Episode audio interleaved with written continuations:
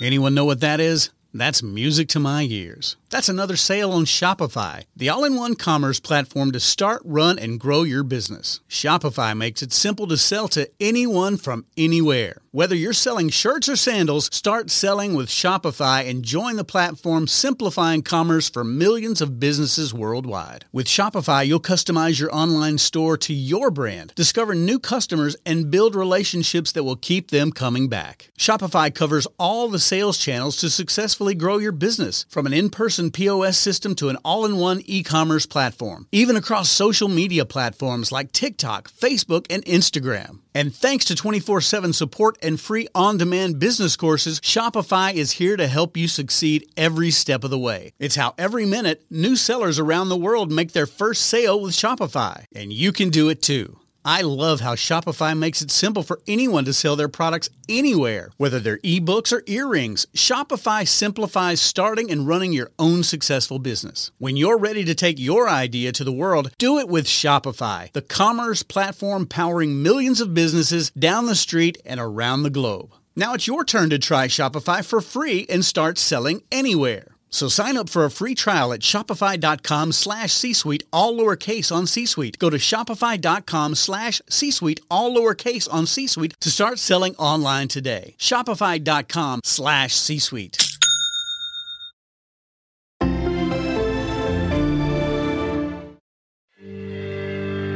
You're listening to the Pharmacy Podcast Network. Since 2009, the Pharmacy Podcast Network has led the podcasting space for the pharmacy industry. This network of pharmacists and pharmacy technicians leads the podcasting charts with more than 2 million downloads, 40 different stations, and new episodes every week. The Pharmacy Podcast Network is the number one podcast for the pharmacy professional. Subscribe now on Apple Podcasts, Spotify, Castbox, and all your favorite podcast players. Join the Pharmacy Podcast Nation today.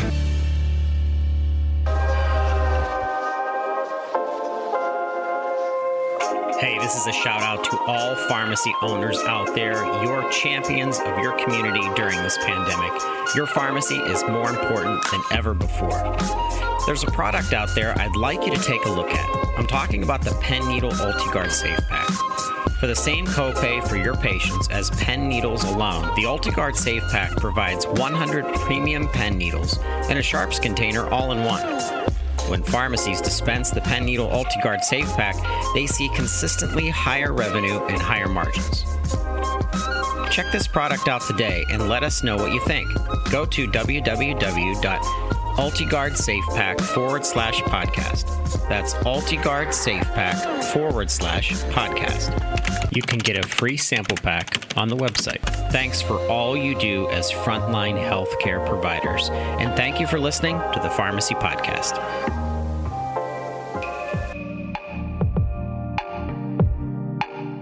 Hard for me to fathom this, but it's 2020 and I'm at that mid career level myself, as many of you that are listening are. And I am assisting this next generation of pharmacists in leveraging digital for branding and awareness and consumption of information, huge on Twitter.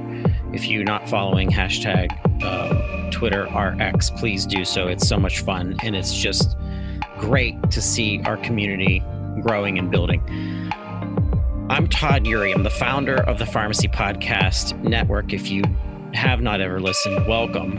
Um, and if you are a longtime listener, I so much appreciate you. I can't believe what's happening to the voice of pharmacy through podcasting and how many podcasts have sprouted out um, since I started the very first one in 2009, and how many are being used and leveraged to advance efforts and advance clinical practice and provider status and PBM reform. The, the podcast listeners know about the series Transforming a Nation. Transforming a Nation is pharmacists leading change, literally leading change. These people that have been on this series are doing that. In fact, we started out with racism which once again is 2020. I can't even believe we're even talking about that. And then we move to health disparities. This is a little bit more easy for me to swallow, even though it's it's still unacceptable. because I understand where we are as a nation just generally in healthcare and so many of the nuances of what's happening in that.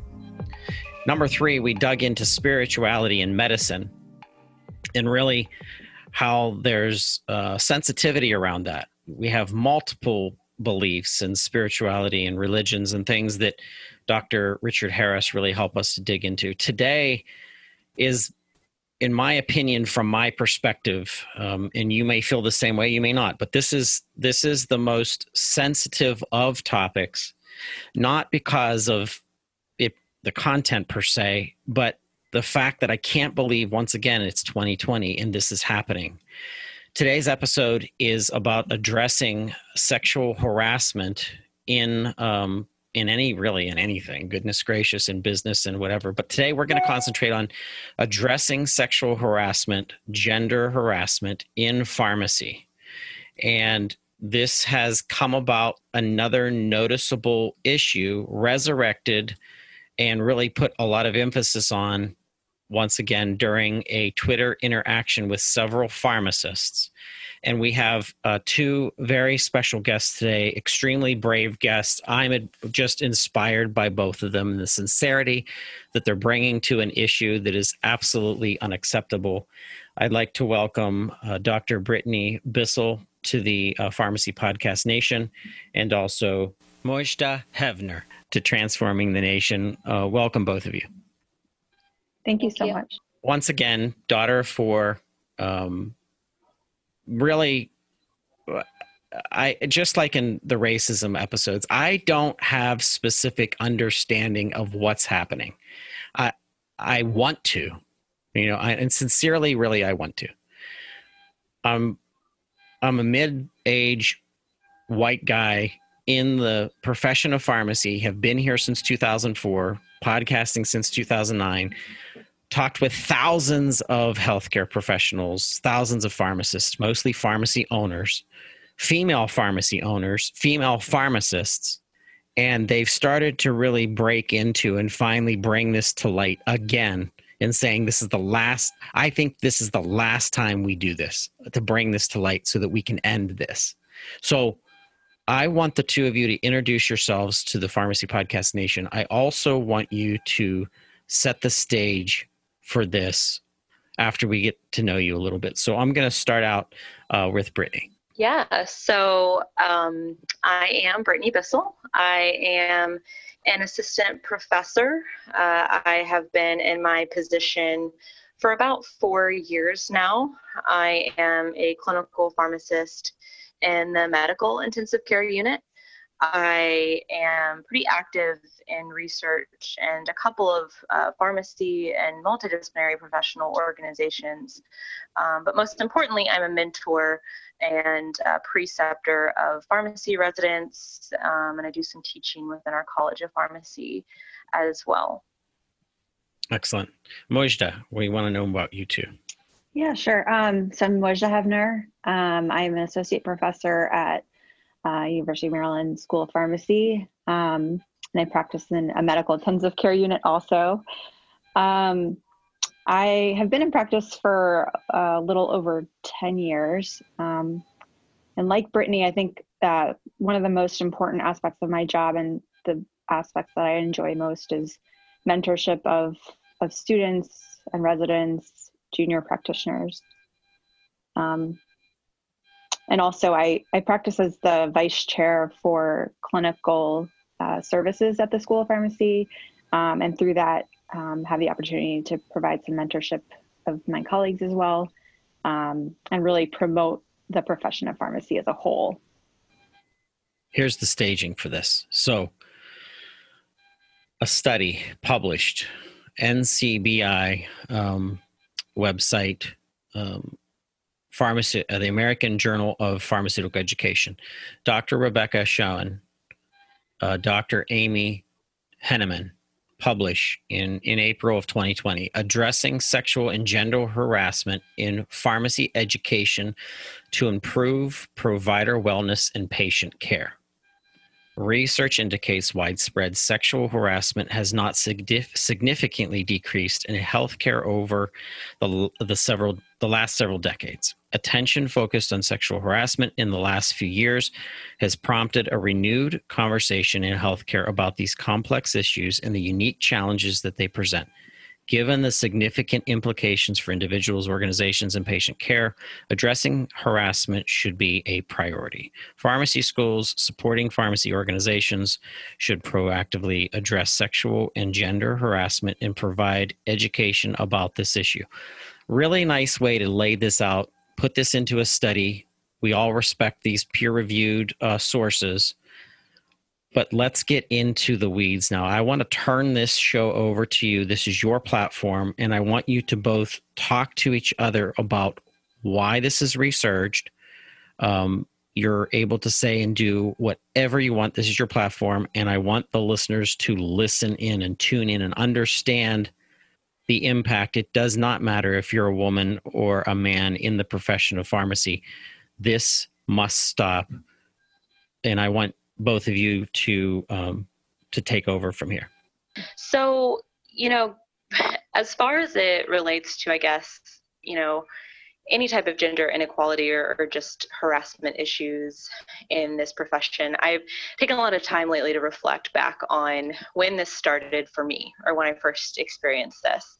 And I think it's funny because, or ironic, not not nearly as funny, that when I reflect back on my time in the pharmacy career, it's something that I've probably seen from the second that I stepped onto a rotation um, as a pharmacy student. And I think there's a bigger problem at hand here in the culture in itself of what our culture is and how prominent this is in our culture that even as a female going into a professional rotation that I don't even know if it triggered any alarms to me at that point of what was really going on. So so for me, as far as harassment goes and when this started, so when this really started and when this became something that I guess triggered an alarm for me internally was when I was a pharmacy student and I was interviewing for residency.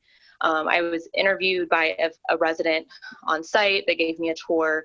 That after my interview day was like, "Hey, you know, I see you may have similar interests to me here's my information if you ever have any questions please don't hesitate to get to get in touch and as someone who was a resident another trainee um, i thought really nothing of it of a number exchange um, things escalated from there. Uh, numbers were exchanged, and and soon after, I, I, texted this person and asked a couple of questions about the program. Soon after, they added me on Snapchat, and before too long, I was getting just really uncomfortable pictures on Snapchat. Pretty, I mean, completely unsolicited, but I, I really just didn't know what to do at that point. Um, and so I actually deleted the application altogether. That was, gosh, six or seven years ago now, and I still refuse to add Snapchat back for that reason. And so from that point, I think I really just set myself or cut myself off from those types of interactions. And then as I continued throughout residency, I knew of this individual and I knew these interactions kind of existed. But they weren't really affecting me because I had completely segregated myself in a way that I, I wouldn't have those kinds of interactions. And fast forward a couple years later, and here I am in my position at the University of Kentucky. And I've had a couple of different residents and students now come to me with issues that they're experiencing some some sort of inappropriateness in one way or another from an individual. And this ranges anywhere from you know a what seemingly seems as a, as a wink in a text message or a wink in a private message um, that, just kind of comes blindsides you. But all the way to the receipt of you know private messages and really inappropriate pictures that just kind of came out of nowhere. Um, wrapped up in this context of almost mentorship in a way, and that you know you would get a, a a statement about hey a project that's ongoing or interviews that are ongoing and in between you get this random picture that you really didn't ask for and you really didn't see and you know over the past couple of months, I think this has started to get even more attention. And for me, um, I think really the, the, at the point in which I said I'm, I have to do something, it, we've hit a point now where we can take no more. Is I recognize that there was a student who actually had had some inappropriate interactions and had was was scared or concerned about coming forward with these interactions about this individual because she knew that individual knew me um, even though this person wasn't someone that I really worked with closely or had a lot of close relationships or even personal or professional ties to, she had seen our names together before. And so there was this fear of association that maybe this is just something we accept, or maybe this is something that all women have had to deal with. And so she didn't come forward, or, or she was hesitant in coming forward with that interaction. And at that point, I realized this is this is a culture that is going to continue to be perpetuated. And if we continue to just turn a blind eye or deal with our our one-off situations or what we feel like are one-off situations with different people on our own and we don't we're not more vocal about it there won't ever be anything to drive systemic change um, to stop these types of actions.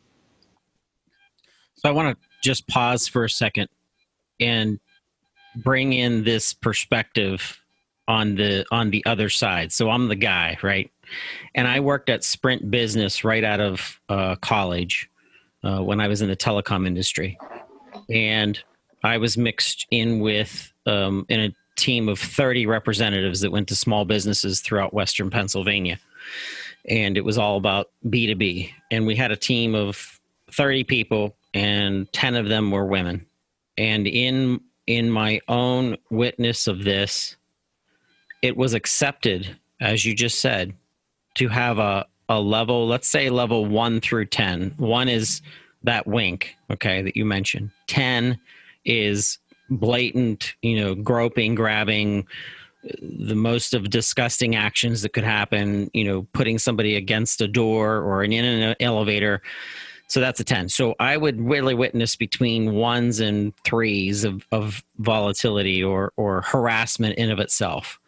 And even that was, you know, brought up to human resources and lots of scuttlebutting and rumors would come around into the office. But regardless, the point is we're in the healthcare we you're, we're not in telecom we're in healthcare. We're we're in we're saving lives. We're we're professionals in that. So i think there's a level of understanding this more so. Telecom people aren't forced well now they are. They have to go to you know special education now in human resources but back in the day they weren't. But we know as human beings that if there was a text sent from someone a man me to you brittany todd to brittany i send you a text hey nice working with you. Enjoy working with you. Do you think you want to get a drink?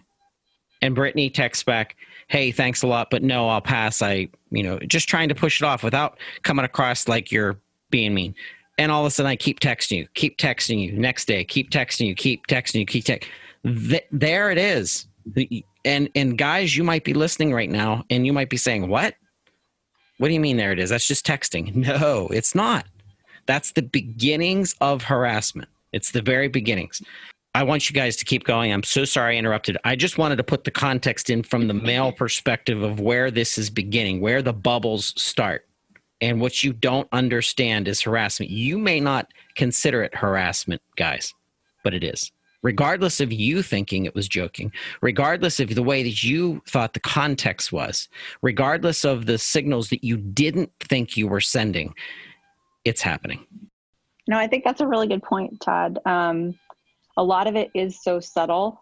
And I, am reflecting back, you know, there are definitely interactions that I probably brushed off that were probably bordering on inappropriate um, and probably should not have happened.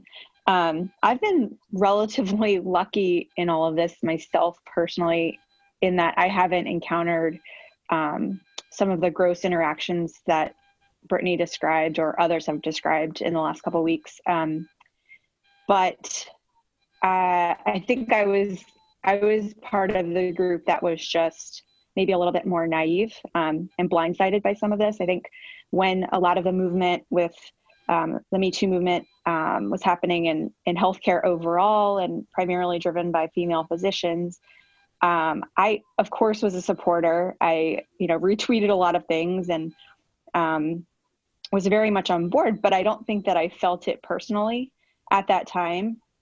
Um, and I was a little bit, again, naive in thinking that um, with pharmacy that we were sort of like not impacted by these by these dynamics.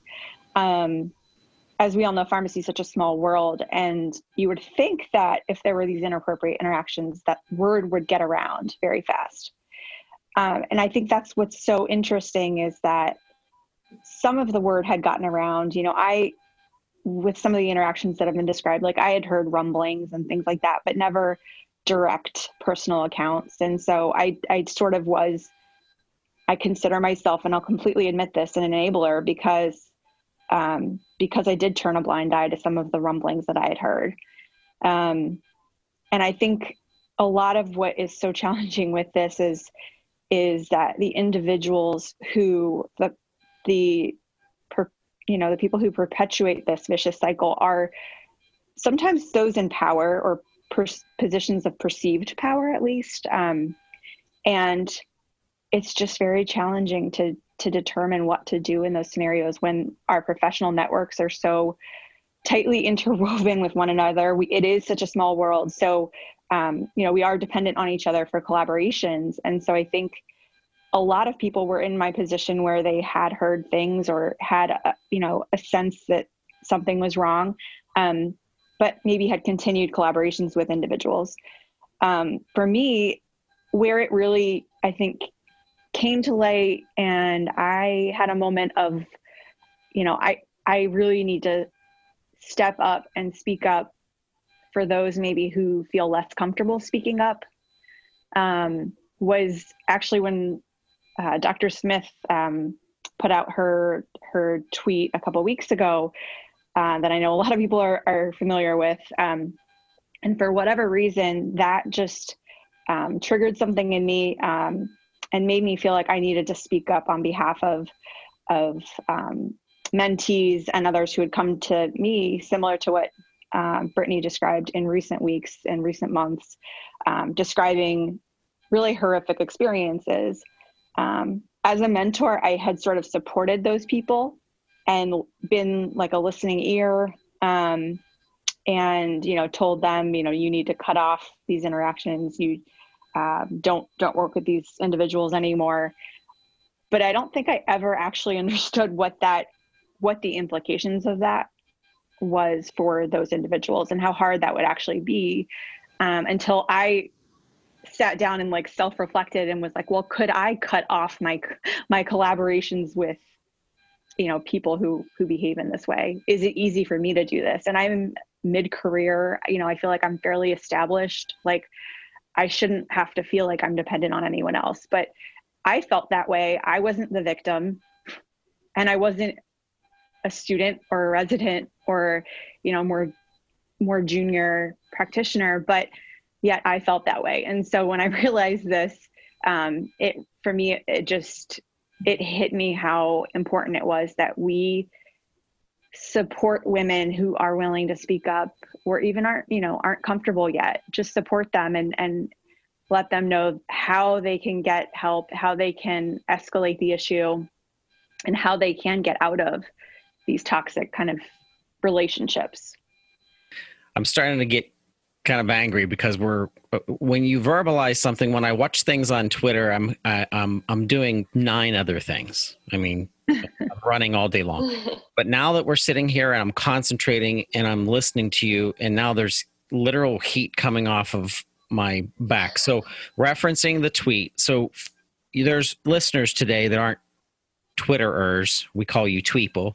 And then our community is twitter RX. It's amazing. I can't believe that this thing's growing like it is. It's so much fun. So hashtag TwitterX. So if you're not a Twitter person, um, a tweeter, um, Dr. Rebecca Smith, PharmD, um, she tweeted, and, and she's at Rebecca E. Smith, and we'll have things in show notes. She tweeted a picture, and the first time I saw this, um, once again, I was like, I didn't know what I was seeing, to tell you the truth. I thought it was a cartoon or something, but then I really looked into this. So she tweeted a picture of some text messages of a, of a man in beige jeans with an erection, and he wrote, I'm but a hard worker and am happy to be pushed to push others and then he thought he's being funny and cute. And he wrote pants were too tight today with some monkey faces like the monkey i see no evil faces. And then he text again i push a lot ha ha okay remember that scale i was talking about the 1 through 10 i think we're already at like an 8 you know definitely an eight and a half maybe eight. So we're already at the point that this isn't even questionable. This isn't the wink. This isn't the, you know, the there's the harassment that's too many texts, even though they might not be as grotesque as this one is. Maybe it's just a text. Maybe it's a wink, a hi, or remote. Maybe we have one of these emoji harassers. Women, you know exactly what I'm talking about. They just keep sending emojis. Okay. Though that's not what we're talking about here. This this is grotesque this is blatantly this is to that level where if this were my if if this happened to you brittany and you're my sister like this is the kind of situation where i start hunting this person down online and literally confronting them in a way that could probably destroy their careers. And and we there's like so I want to talk a little bit about that too. Like, what do we do about this? And let's use this like we're in a, in a in an environment. We're in a learning environment right now. Pharmacy Podcast Nation. This is learning.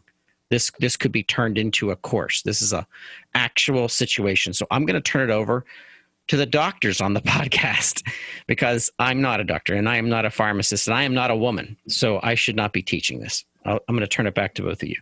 Um, well, I think when it comes to what we do or what we need to do, I think there's probably a number of things, quite obviously, that we need to accomplish in all of this. I think, you know, we've talked I've, I've heard a couple of comments now about this is you know a female dominated or this is pharmacy right? Or this is a professional career. You know we're a pretty female dominated profession or we keep hearing that right? So if you even look at the twitter posts i think there are some people that are on there. How does this this is a female dominated pr- profession. This can't happen. Well i think this goes into you know the overall gender inequality issues overall and that you know, even in a position where you're 10 years out or you're 10 years into your career or you're a mid career female, you still have this perception of power of a of other men in the profession. Even if they're younger than you or less experienced than you and that prevents you from speaking up against them. And i think that's the first area to all of this is this just overall level of gender inequality whether it feels like it or not and whether it's thrown in your face in that way or not. It's the fact that there are women that are afraid to speak up even if they're 15 years into their career when there are a lot of men that aren't afraid to speak up at all in the setting of something like this or in the setting of something even way way more minor way more vocal about way less severe things. And we just don't we don't have that in our profession as women at all. I think the other thing we keep saying is you know we always hear rumblings and I think that is the point and when it has to stop, right? I think pharmacy has, if you ask a lot of people about if they if they've heard something or if they've heard a rumor or they may have an idea that someone seems a little off, I I can tell you more times than not that they've not followed up on that, right? And I think we have this idea that we are professionals and we work hard and we want to focus on the job. And so because of that, we don't get up in the quote unquote drama of what that is but this isn't this isn't drama. This is serious and this is this is human life. This is someone's life. And so when we start hearing rumblings I think we must make it a priority to follow up on those. That anything that is a rumor either needs to be squashed and the rumbling needs to stop, or it needs to be followed up on with action. And I think we're all guilty of that, right? I even I even said it. I perpetuated this. I, I knew about a person and I, I had heard that maybe there was other things going on, but I never sought out those other situations. I never thought that it was any of my business, right? But it's it really is. It's all of our business because this is our entire profession. Um, whether you're female or male, you have someone in your life that is probably being impacted by this by this action and i think the other the last part of this is what we do and where do we go from here i think this has to have some type of national organization involvement as to where to turn, right? I think, you know, all of us mentors that have been approached with this had no option really to provide our mentees. Um, especially if you talk about residency programs, students are a little bit different with Title IX. But when you talk about, you know, someone that may be a preceptor from a totally different institution not even in your program it's not it's not solidified where you go there. A lot and if you look at the organizations accp or apha or ashp if you look at what they say in their documentation it's not very explicit as to really how they evaluate behaviors like this and complaints like this that are within their organization, but not within a single institution, right? And so I think there has to be a standard set by national organizations and a precedent set forth that says we don't tolerate this and here's the actions that we take as a profession in order to prevent this from happening to the future pharmacists or even our current pharmacists. People need a place to turn and a place to go to. Um, if they can't go to their own institution or if it's not someone within their own institution they need they need a, a place to go. I completely agree with you brittany and i think a lot of our um, sexual harassment policies institutionally are probably outdated because they are set in a in a time when maybe social media wasn't as um, prevalent in our lives. And you know they don't really take into consideration professional society involvement and kind of like this cross institution overlap. And i know for for me that i when i uh, had a mentee come to me and and um, bring her issues to light I didn't even know where to start because it wasn't, you know, within our institution. It's like if it's someone in your institution, it's kind of clear based on your policies how you go about reporting that internally. But where it gets really blurry, as you touched on, Brittany, is is when this is happening across institutions outside the setting of your formal workplace. It just gets very challenging to really know how what to do about that um, and I, I think a lot of us have just felt like our hands were tied. Like this was like uncharted territory when we first started talking about this. And I have just been so proud um, to be a pharmacist in uh, the professional organizations that we have today with the way that they have responded to this issue that's been brought to light and just you know the promptness of the response um, to the discussions and the fact that things are being um, brought to light within the organizations um, to, to figure out what they can do within their organizations to um, create a process for us so that um, pharmacists, you know, whether it's clinical pharmacy or beyond, we have a mechanism to report inappropriate behavior within our profession. So I want to pause again to let our listeners know this is the first of several. And I'm committed to just keep doing this because that's just it. We are not refreshing and refining and sharpening this aspect of our careers as healthcare professionals. And just because we're talking about it right now doesn't mean that it doesn't need to continue to be touched on and brushed up on and sharpened, just like you take CE in order to keep it in the light so that people understand how unacceptable this is. And uh, let me pause from the specific examples and make another example. So, my degree is in business administration, and I also did another dual degree in human resources. And we went through several programs that talked about elements of sexual harassment. If you are in a pharmacy operation setting, everybody pretend we're at, at a at a long-term care pharmacy res, uh, that you have a, a sections off of workflow and you have your technicians and order entry and and a place for labeling and, and even packaging and there might be even a conveyor, conveyor conveyor belt and we have four female females in the room. We have four males in the room, and two of the males in the room are extremely close. They're buddies. They go out together. They come in. It's a Monday. As they walk in, they're laughing As they walk into the operations, they're laughing. And there's phone calls happening, and they set up, and they're not late or anything, and they're there. And then they start referencing something that happened over the weekend at a bar that they went to together, just hanging out as buds.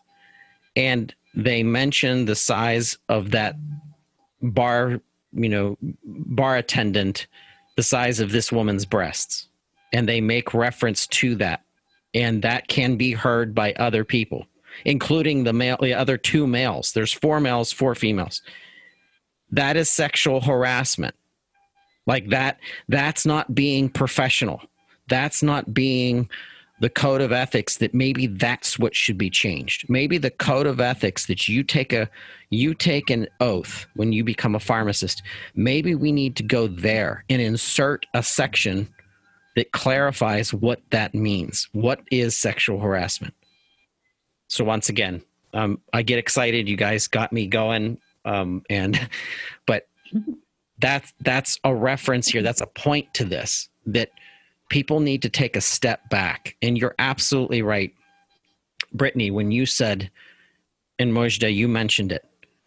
You said that it's your fault too. It is. It's women's fault that this is continuing, that this is happening.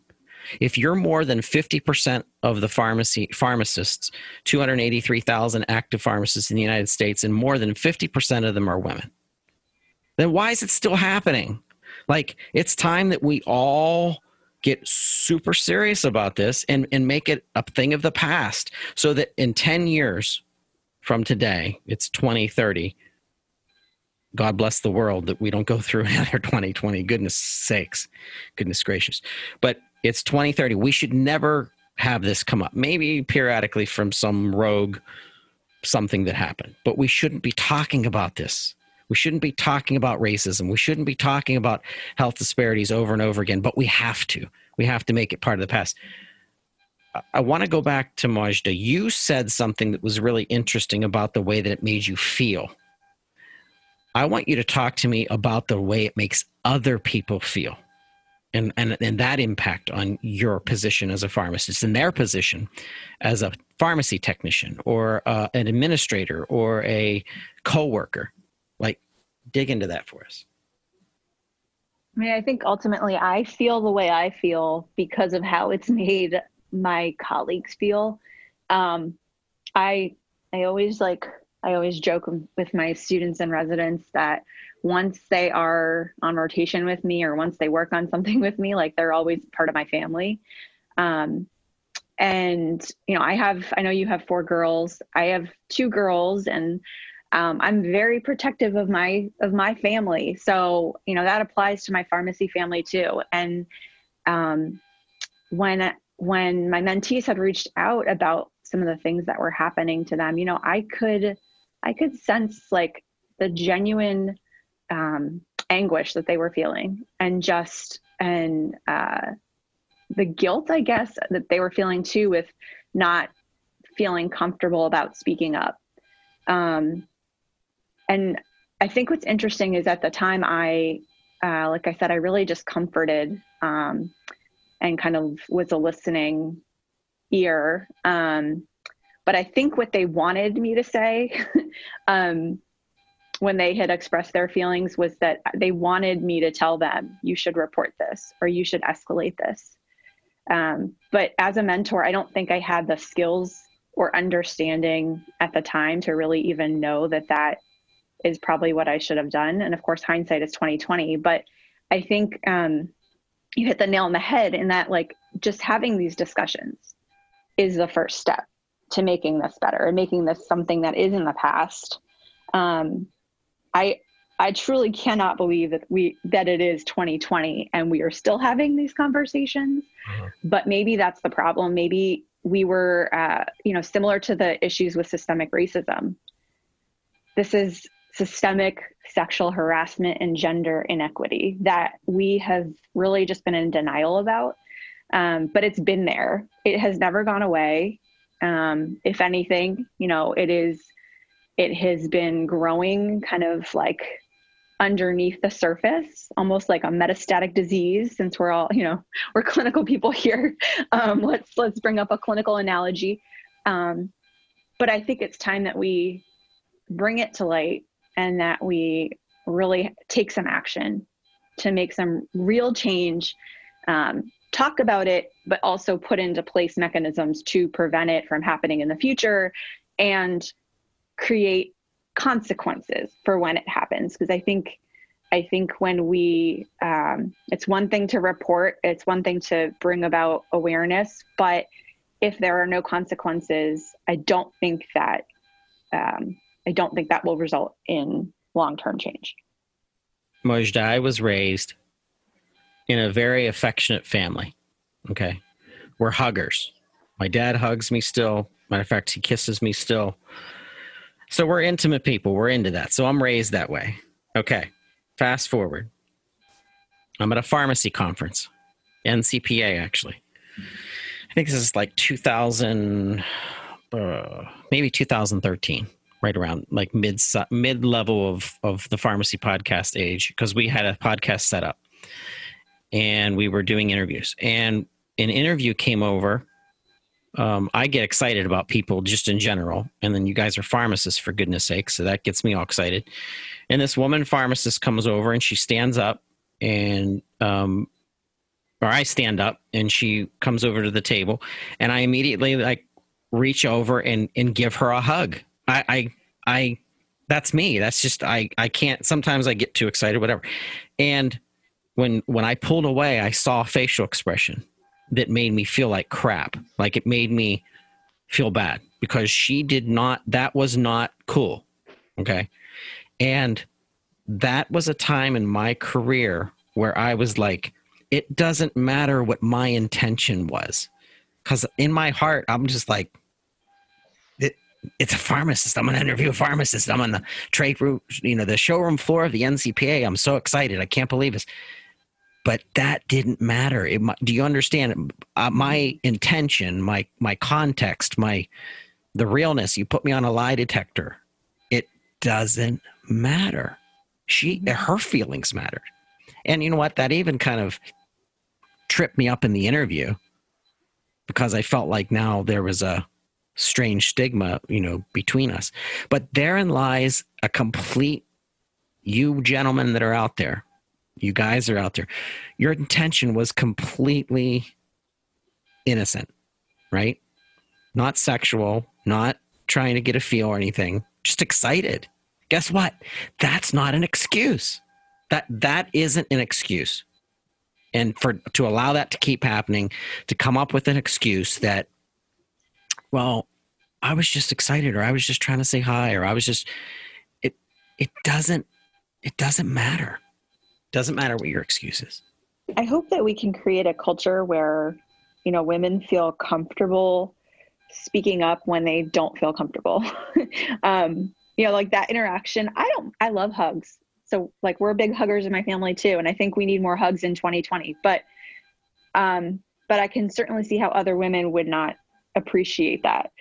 But I, I hope that we can get to a place where if we don't feel comfortable with an interaction that, that we are able to express our voice and say just very directly, you know, I didn't, I didn't like that.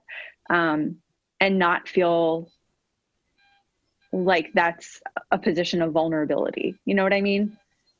Yes. No, you're com- you're completely right too, and I think you even it all goes like I'm not okay for the third person in the group. I'm not a hugger, and if someone came up and gave me a hug, I would be like, "What is happening? Like, why why are you in my personal space?" That's just who I am as a person, and it means I mean no harm. But I have an uncle right who is like the biggest hugger in the world, and he asks me every time, "Is it okay if I give you a hug?" Right, and that's the perfect standard for me of what some any human should give another human before any type of personal interaction or you know physical interaction is this okay right. and i think the guilt that we feel about standing up for ourselves is because we're often punished for going against whatever the expected outcome is of, of those types of interactions. As a woman, if you speak up about those kinds of things, a lot of the times people will, you know, blame you or or or act why you know why are you so stuck up or why are you you know so you know, why don't you loosen up a little bit or something of that nature? And I think that it all goes back to the same culture. No matter what you mean, women don't, there's this guilt. Are the, the individuals that have exposed some of these, you know, interactions they've had have held on to this for not you know months for years and years. And some of them have felt their own guilt because they ever let that interaction occur. They never we didn't want to talk about this. I would love to never have to talk about this ever again.